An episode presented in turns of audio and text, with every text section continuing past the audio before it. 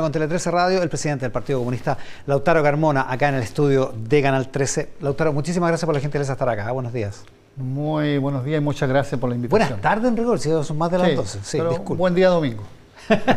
Oiga, eh, a ver, partamos, no, hemos hablado en todo el programa de lo que está pasando en Medio Oriente, el Partido Comunista hizo una declaración, le quiero preguntar por eso, pero, pero primero, ¿cómo ha visto lo que está pasando en estos días, estas últimas horas, el, el conflicto que se desató el fin de semana pasado? Lo he visto con un sentido de, conmoción muy grande. Yo creo que asistimos a una suerte de, novela, de, si es que no fuera verdad, porque todos los medios de comunicación tienen la posibilidad, la tecnología de ir transmitiendo simultáneamente lo que es el avance hacia el exterminio de un pueblo. De verdad es impresentable.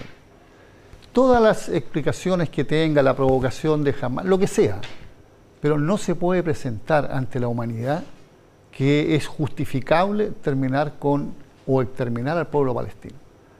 no, es lo que dice el gobierno de Israel, que quiere exterminar a Hamas, terminar con Hamas, no, con, el pueblo está haciendo todo para que sea parte, el costo lo pague el pueblo palestino. Y de esto estamos desde el año 48, el siglo pasado, pendientes con que se implementen los acuerdos que debían haber fundado dos estados eh, que fueran vecinos y que convivieran como convivían antes también, eh, y bueno, mostrar, digamos, racionalidad, humanidad, etcétera. ¿Cómo podemos asistir de nuevo? O sea, uno estudiaba eh, los temas de la Segunda Guerra y decía, esto es imposible, ¿por qué la gente no reaccionaba? ¿Cómo se pudo asistir a ese exterminio?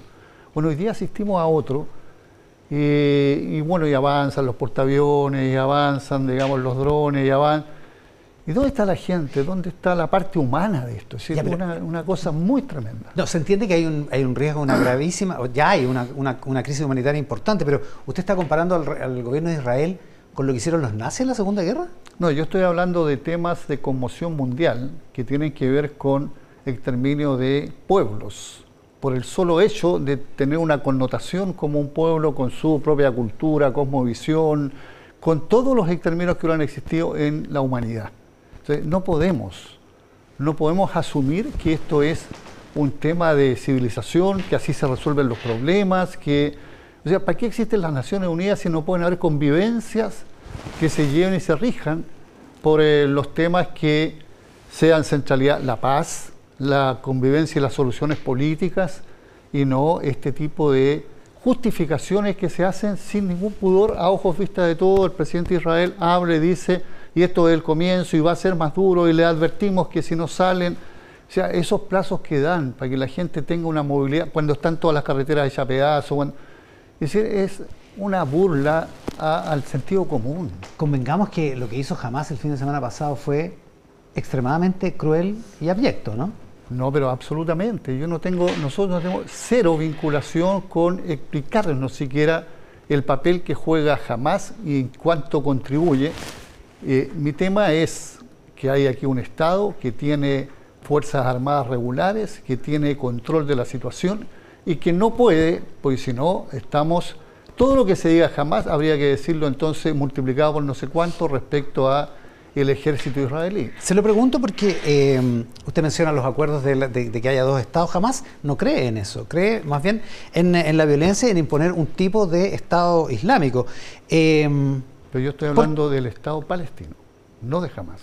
Son cosas que, estamos claros que son cosas distintas. Por eso llamó la atención que en la declaración que hizo el Partido Comunista respecto de lo acontecido el fin de semana pasado, culparan al gobierno de Netanyahu, pero no, no condenaran lo que hizo Hamas.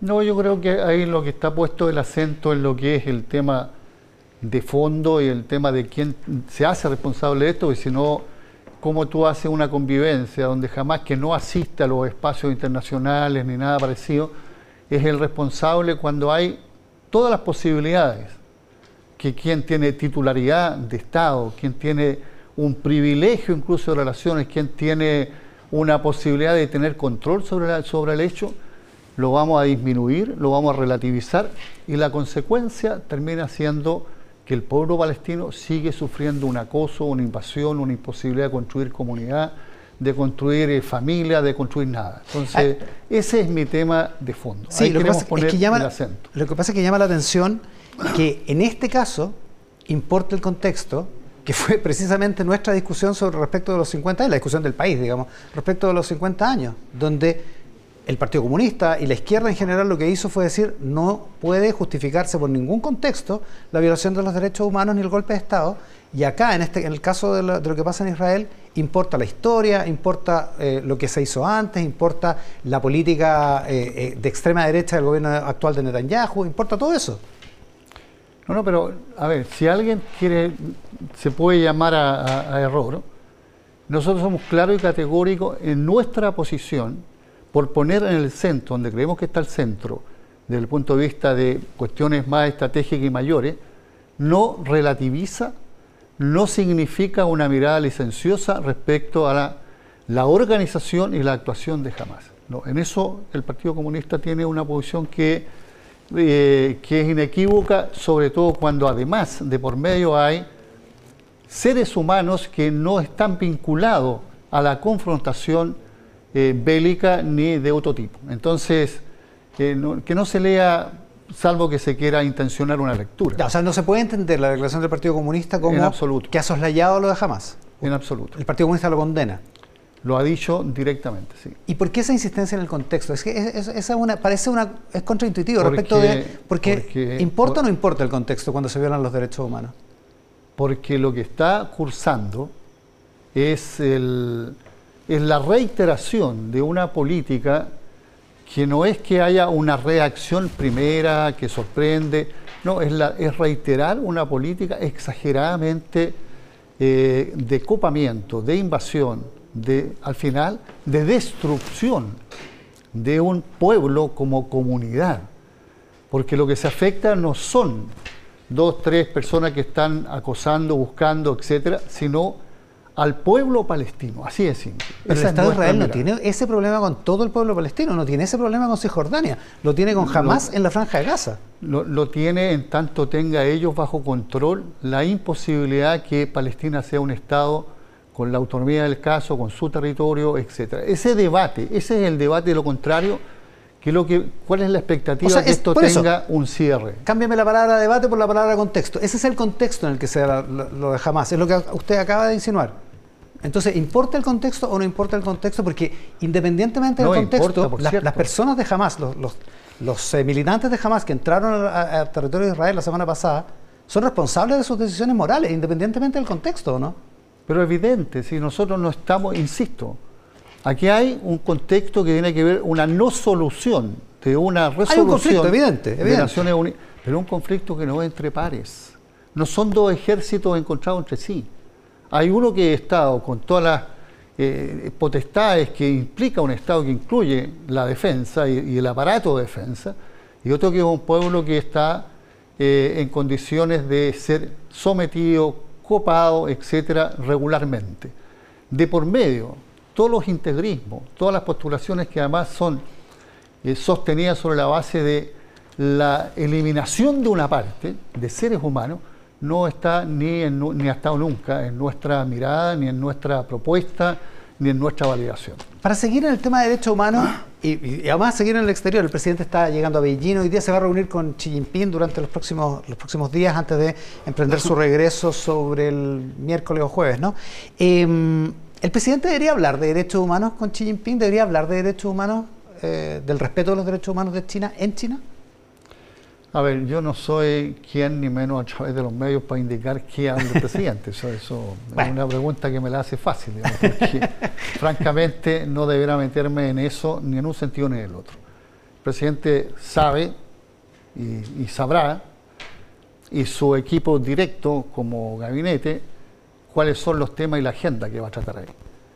Eh, hipotéticamente, si uno hiciera agendas potenciales, deberían tener agenda a todo evento en todas partes y no con excepciones en alguna parte. En el caso de este viaje, yo creo que el fondo del tema deberá estar concentrado en cómo de un intercambio bilateral con una potencia, eh, en una relación donde Chile tiene realizaciones de marca mayor, por ejemplo en el comercio exterior, eh, avanza a otros planos de la ciencia, de la técnica, de la inteligencia, etcétera, que hagan más integral el intercambio y que se mida con, un solo factor. cuánto avanza el desarrollo de nuestro país en esa relación. Y, yo creo que los indicadores ante esa medida van a ser muy beneficiosos para Chile en la perspectiva de conocer que la política china no tiene por propósito una relación con CELAC, toda América Latina y el Caribe, menos Estados Unidos, con cada país, con Chile en particular, que sea sobre la base de aprovechar solo en un beneficio unilateral a favor de, en este caso, de China. Creo que mirar así las cosas, ampliar el intercambio también al plano académico, al plano cultural, al plano de pueblos, es un beneficio de humanidad, porque es asumir que existe, el globo es más grande que el que uno mira desde la casa, y, sobre esa base uno puede tener la expectativa que tenga réditos en los avances de la autonomía y la soberanía de desarrollo del país. Y el desarrollo supone desarrollo de su inteligencia, desarrollo de su infraestructura, de su logística, de su ciencia, etcétera. Y yo siento que ahí pueden haber grandes avances. O sea, el comercio internacional protagonizado por China en relación con Chile es distinto al que eh, protagoniza Estados Unidos, dice usted. Es distinto, por lo menos en las medidas que yo conozco de, de pequeño feedback, no quiero hacer tesis de dos, tres conversaciones, ¿no? que me han tocado estar, digamos, en, las posibilidades que yo he estado en, representando al, partido o al parlamento en China, que es la valoración que se tiene de ese comercio en beneficio de la industria nuestra. Industria nuestra que no es, obviamente, en estos tiempos industria de Estado, es industria privada. Y entonces, si hay una valoración, y eso significa no solo ingresos de divisas, no solo mano de obra en el funcionamiento de la industria que prepara esas exportaciones, eh, yo digo, bueno, es un camino que es de beneficio mutuo. Que se ve más beneficioso. Oiga, volvamos a nuestro país y en particular al proceso constituyente. Leí una entrevista que le dio a Emol este fin de semana. Parece que no le gusta lo que está pasando con el texto constitucional. Exactamente, no, no me gusta, pero sin embargo como político tengo obligaciones. Primero, manifestar opinión respecto a fuente abierta. sería como raro decir, mira, voy a ver si me gusta o no, cuando en términos de información abierta todos los datos son que se ha instalado la propuesta casi restrictiva que levantó el Partido Republicano y, se valida, digamos, con la mirada que tiene conjunto la derecha, incluyendo Chile Vamos. ¿Tienen derecho? Tienen derecho y se sostiene en una mayoría porque ganaron la elección fuera de lugar. Tenemos nosotros un juicio autocrítico de cuál fue la correlación que surgió de ahí eh, a, propósito de la conducta que tuvimos la, contraparte, nosotros, los aliados nuestros, eh, fuera de lugar. Ese no es mi debate. Mi debate es que hay tanta conciencia a propósito de lo que fue el fracaso de la convención del 4 de septiembre, de que lo que está en juego no es construir a decir de algunas lideresas de la propia derecha, una propuesta de gobierno, por más impecable que alguien la crea, sino es construir una constitución que tiene exigencias distintas, porque se trata de que sea a todo evento, el punto de vista histórico, sin saber quién va a ser gobierno mañana, pasado, etcétera, y que sea armonizador del cuerpo legal que después será votado según las correlaciones del Congreso cada tiempo. De eso se trata una constitución. Hay muchos que dicen que ahora piensan así, eh, la izquierda del Partido Comunista, pero que en el proceso anterior no pensaban así. A ver, yo puedo hablar del Partido Comunista si no pensaba así o no.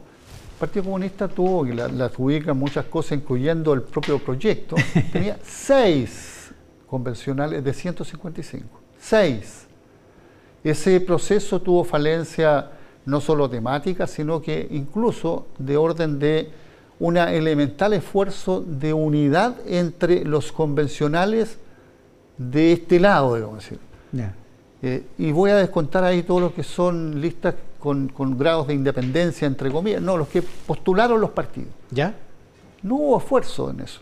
Bueno, llegamos a lo que llegamos, entonces era una competencia que le concedía más a un sector a cambio de conceder y terminamos en lo que terminamos como propuesta, en donde se perdió lo que era la esencia del tema y que sigue siendo la esencia a mi, justo, a mi gusto desde el punto de vista de la constitución vigente, un Estado social y democrático de derecho.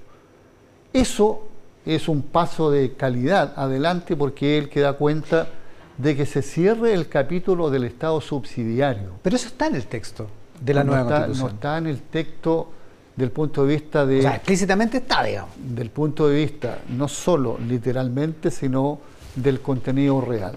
Cuando hay un texto que puede decir que se garantiza un Estado social democrático de derecho, pero que constitucionaliza algo que no está en la Constitución del 80, por ejemplo, el sistema previsional o el sistema de salud privada, que yo no digo que no existan o existan, pero no tiene por qué estar en la, Constitución. Lo rigidiza mucho más que lo que estamos criticando del Estado subsidiario del año 80, que permite transformar derechos en mercancía. ¿Por qué, ¿Por qué otros aspectos usted dice que esta es una constitución republicana, por decirlo, por, decirlo de alguna manera.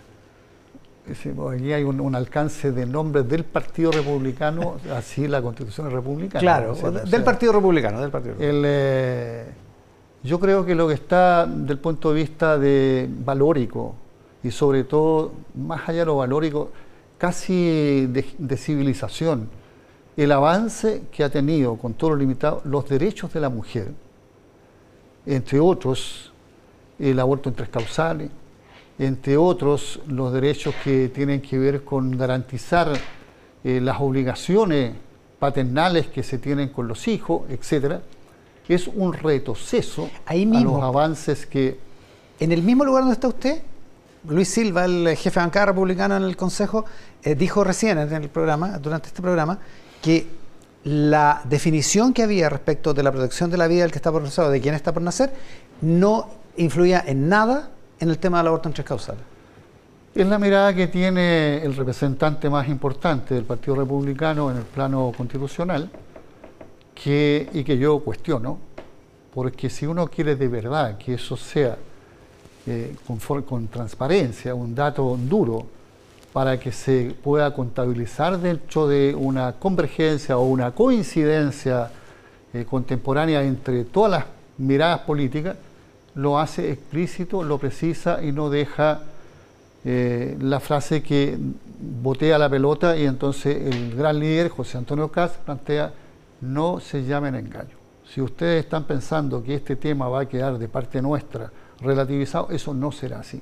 Y lo reiteró. Sí, lo dijo el domingo pasado ahí mismo. Eh, públicamente. Entonces, yo solo estoy marcando posiciones más allá, digamos, del legítimo derecho que tiene a tener su mirada. ¿Por qué entonces, si eso es así, por qué entonces los expertos oficialistas, incluyendo el representante del Partido Comunista en el comité de expertos, no quiso dar el voto para que, para la proposición de Chile Vamos de volver a la redacción que está en la actual Constitución, que permitió de hecho la ley de aborto en tres causales? La información que yo tengo de Alexis, que es el experto que representa al Partido Comunista, de otros expertos que compartieron, digamos, en este debate, es que la bancada minoritaria, desde, tanto en los consejeros, la bancada o la coordinación en expertos, que somos, se supone, una propensión de igualdad de condiciones, eh, hubo siempre una voluntad de construir incluso mejores redacciones, hasta en las propuestas que tenía, o en algunas propuestas que eh, postulaba la derecha. Y quienes no dieron la posibilidad de que eso cuajara como un acuerdo fue la contraparte. Ya, pero esto, esto pasó así, esto es un hecho, no una opinión. Había una, una, una, una moción, una observación, para reponer el texto de la actual constitución y el oficialismo no, no, no dio los votos. No, no tengo una, una, información que me dé coherencia para poder precisar, digamos, esa afirmación que, que tú haces. El, eh, la información que yo tengo de, de Alexis directamente y de, de, los demás expertos más cercanos a, nuestro sector... Es que los acuerdos no se construyeron por, por... Que hubo una falta de disposición. De disposición de la derecha. Ahora, parte de la derecha. Ya, usted dice, yo como político tengo obligación, en fin... Eh, pero el texto va a estar, el texto definitivo, decía Luis Silva que probablemente va a estar a fines de esta, semana que viene, o sea, ya llega, llegó la hora de las definiciones, digamos. Así como están las cosas, no van a cambiar mucho y probablemente el Partido Comunista va a ir por el en contra, ¿no? A ver, lo primero, para ser eh, respetuoso de nuestro fair play, que lo hacemos por opción por lo demás, vamos a tomar posición a lo menos los 10 partidos que somos parte del gobierno juntos. Ya. Eh, ninguno le va a dar ventaja a otro respecto a que después se interprete quién marca qué posición se tenga. Yo sé que hay un interés eh, exagerado de algunos sectores políticos por eh, poner al Partido Comunista en una posición distinta al resto. Y no es como si ese fuera el interés, yo tengo el contrainterés, voy a hacer todo, todo, para demostrarle que sin que me altere en absoluto, la posición será común. Lo segundo, y esto es muy importante, la posición nuestra va a tener, la nuestra común, colectiva, va a tener origen en un planteo que hagan los que trabajaron directamente, consejeras, consejeros, expertos y expertos, en una síntesis que ellos mismos construyan. Y eso no es menor porque son los que vivieron la experiencia, a los que no les pueden decir, mira, eh, esto puede haber sido distinto si ustedes hubieran tenido tal o cual conducta ellos son capaces de mostrar, testimoniar una posición porque nos parece de suma importancia lo que está en discusión en un intento tan importante de, proceso constitucional. Lautaro, nos queda un minuto. Eh, el Partido Comunista, la bancada eh, en la Cámara, el comité en senadores, se manifestó contrario a una parte del veto de la ley de usurpaciones, del veto del gobierno. ¿El Partido Comunista va a votar en contra de esa parte que no le gusta? El Partido Comunista, hecho, aquí se hizo una marca al corazón del proyecto. este sí, proyecto, puso el Mercurio. Bueno, dicen que, uno puede encontrar, digamos, alguna especie viva que tenga más de un corazón. Para nosotros el corazón es la autotutela y en eso tenemos coincidencia mil. Total con el gobierno. Absolutamente con el gobierno. En lo otro es parte del diálogo que en forma respetuosa, pero con códigos de, metros cuadrados propios, tienen las partes en un diálogo que siempre se hace a nivel parlamentario, y entonces ya es un tema que nuestra bancada, incluyendo eh, la y el senador, eh, van a hacer, digamos, en el intercambio de estas horas con el Ministerio del Interior. Ya, o sea, no está decidido. El, voto, el voto en ese aspecto no está decidido. Hay una posición expresada, incluso en una, en una declaración, acerca de que no se puede tener una política de castigo penal, de prohibición de cárcel, en definitiva, plana respecto a que eh, la, alteración, la usurpación, para decirlo de otra forma, no es plana. hay distintas expresiones de, gravedad en, en, una situación como esa que debe contemplar, de lo contrario, van a ocurrir una usurpación muy extraña. Va a tener que usurpar terreno para construir cárceles, para meter tanta gente adentro de esas cárceles porque van a cometer tantas alteraciones a la ley. Lautaro Carmona, presidente del Partido Comunista esta mañana en Mesa Central. Lautaro, muchísimas gracias por la gentileza.